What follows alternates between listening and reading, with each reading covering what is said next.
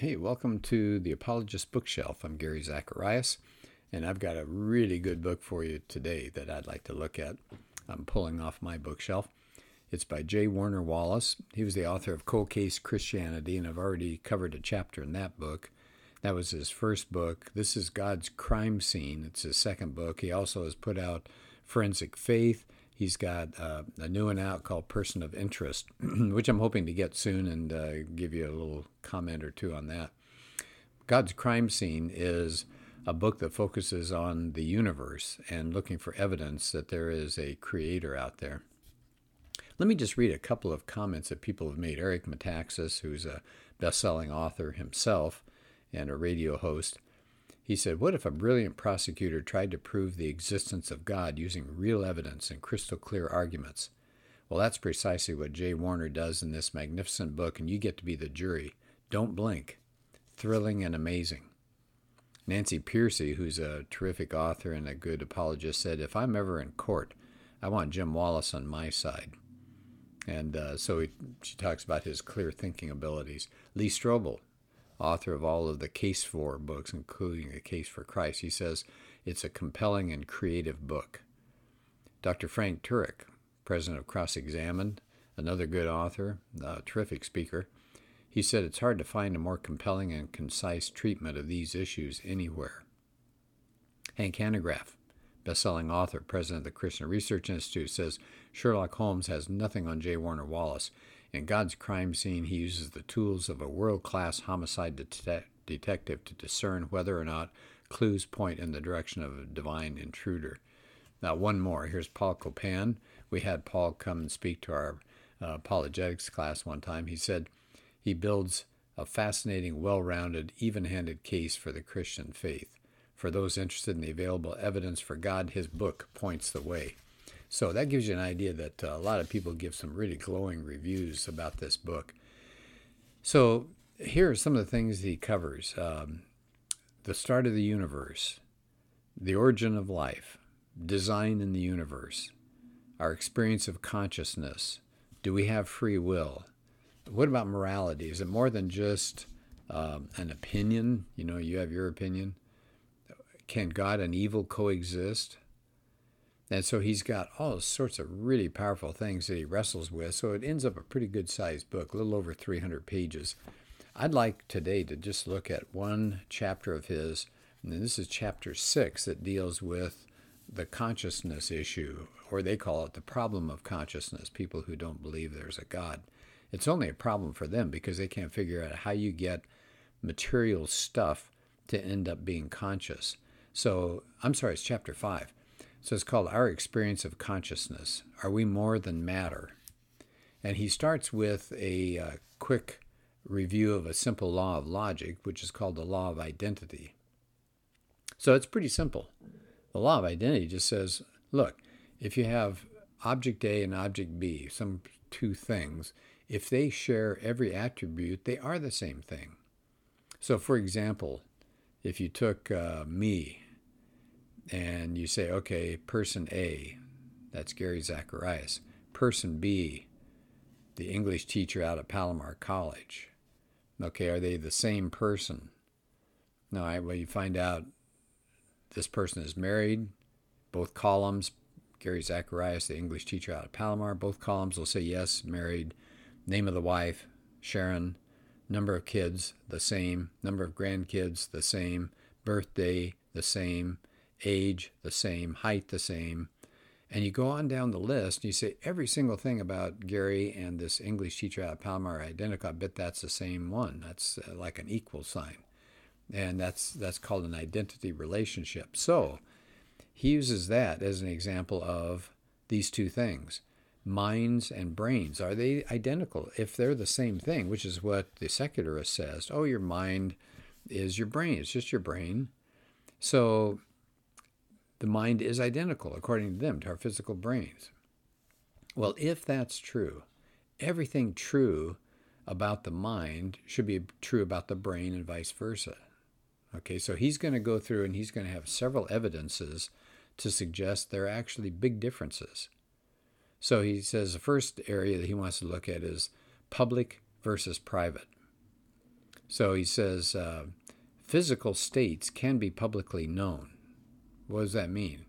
Well, you can look at a car, for example, and you can see the car. It's public. Everybody can gather around and see that. But a mental state is just privately known. It's privately known. Like a neurophysiologist, he says, they, they can't open your physical brain and locate your thoughts inside there. They can't be accessed by surgeons. So your your imagination or your mind or your soul, whatever you want to call it, is different than something that's out in the in the world. It's the stuff out in the world is public. We can all see it and photograph it, but we can't do that with the mind. Number two, here's another difference between a mind and a brain. He calls it isness versus aboutness. Well, what does he mean? He says, well, most mental states are about something. So we worry, for example, about our kids. We worry about our keys. Where are they? We worry about our house. Did I lock the door when I went out? So we worry about something. They depend on the existence of something else. But that's not true of a physical entity. A door, for example, it isn't about anything, it just is. But our concerns about a door being locked depend on a real door being there. So, physical objects can be in relationship with other physical objects, like you could have your brain in your skull, but they're never about another physical object. So does that make sense? Isness versus aboutness. Isness are physical objects. Like I've got a laptop computer here in front of me. It's not about anything, it just exists. But I can think about this computer. I can wonder if I've got enough power. I can wonder if I spent money the right way to get this thing. I can wonder about some of my software that I've got. I mean, you see the difference there? So it's isness versus aboutness. They're not the same. So we got issue number one the brain is public. You can access the brain, you can look at it, but your thoughts, the mind part, is private. Nobody can get to that. And now, evidence two isness is different than aboutness. Isness is a physical object, just is. Your mental processes are about something. So that's different. Here's number three evidence number three that Wallace talks about he calls it incorrect versus indisputable. What does he mean? Well, you could be incorrect about physical entities. What does that mean? I, I could say, I think the car is in the garage, and then I go out there and it's not in the garage. Oops. Well, I'm incorrect about that. Or I say, I think the car is about 2,800 pounds, and I find out later it's over 3,000 pounds. Oops. I'm incorrect about this physical entity. But what I believe is indisputable. If I say I was thinking about my car, I had thoughts about my car, that's indisputable. I might got I might get my physical entity incorrect. Here's an example. Here's another example. Maybe we should do a different example. I want to make sure. Maybe for example, he says, I might be mistaken about a burglar in the next room. Maybe there's no burglar at all. But I cannot be mistaken about my belief in the burglar. That's indisputable. So, do you see the difference here? Something can be indisputable, and that's a physical object. You can't be incorrect. I'm sorry, you can be incorrect about physical objects.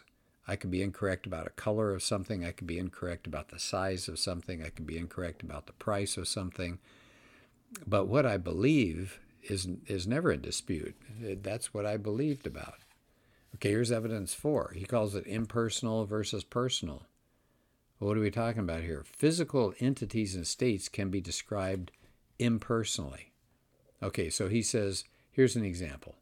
He says, let's suppose you're a trained police officer and you've uh, read and you've undergone education in how to discharge a handgun with an armed suspect. You know about the firearm, what it's going to do, the ammunition, all that kind of stuff. You've also been trained maybe in the biology of the human body and the impact that a round would have if you fired it on an attacker. You've been tra- you've been trained what you can expect to experience and see and hear the noise and things like that. So you know all of the physical or the impersonal aspects. Well, do, do you know everything there is to know about that? No. you don't have the experience of being in a real shooting, you would still not have knowledge of the shooting. Your subjective personal experience and your feelings would be real, but all that sound and the thoughts and the pains and the trauma could only be described subjectively. Okay, so what are we saying? Physical entities and states can be described objectively and impersonally. Let me give you another example I've heard other places. Talking about a bat. All right, so you read everything. You're the world's expert on bats. You know everything about their habits and where they live and what they eat, but you will never know what it's like to be a bat, right? So it's impersonal versus personal. Or you may read about what it's like to be in a, a super expensive car that can go 200 miles an hour. You can read everything about what it does to the body when the acceleration occurs. So that's all impersonal information. It's just objective. That's you know what it's going to feel like. But you come back from a ride in it. Now you've got a different set of beliefs. You have personal uh, mental states. That's going to distinguish them from physical. So that's impersonal versus personal. Here's another evidence. Maybe I should back up at this time, just make sure we're okay. Public versus private. That was difference number one. Physical things are public, your mental uh, activities are private the isness versus aboutness. Number three, the incorrect versus the indisputable. Number four, the impersonal versus the personal. And then Jim goes to next state, a next uh, evidence, number five, measurable versus measureless. So, for example, you could take a brain and you can weigh it, you can measure it for length or width, you can calculate the mass, uh, you can use chemistry and physical terms and things like that. But what happens when you've got mental entities? You, they don't have physical weight. Our mental entities, like our thoughts, our wills, our desires, they can't be measured. What's a pound of your desire? There's no such thing. What color is your desire? It doesn't make any sense. So you can measure, you can take a pencil, you can take a, a weighing device, you can take a microscope, whatever it is, you can measure physical things, but not what's going on in your head. In fact, somebody once said this. Uh, how how you could picture right now in your head you could picture uh, the American flag. But if somebody cracks your head open and tries to find the color red in there for the stripes or the blue or the white stars, there's no there's no um, physical light that can operate inside your brain. It's totally dark in there. Where's that coming from? So that's pretty interesting. So we're talking about a difference between uh, measurable and measureless. So here we've got the brain and the mind. They are not the same thing. The brain can be publicly accessed, the mind can only be privately accessed. The brain just is, but your mind, your mental states are about. The brain is disputable. You might get some things wrong about it, but your thoughts are always indisputable. You know what you're thinking about, whether you get the, the measurement right.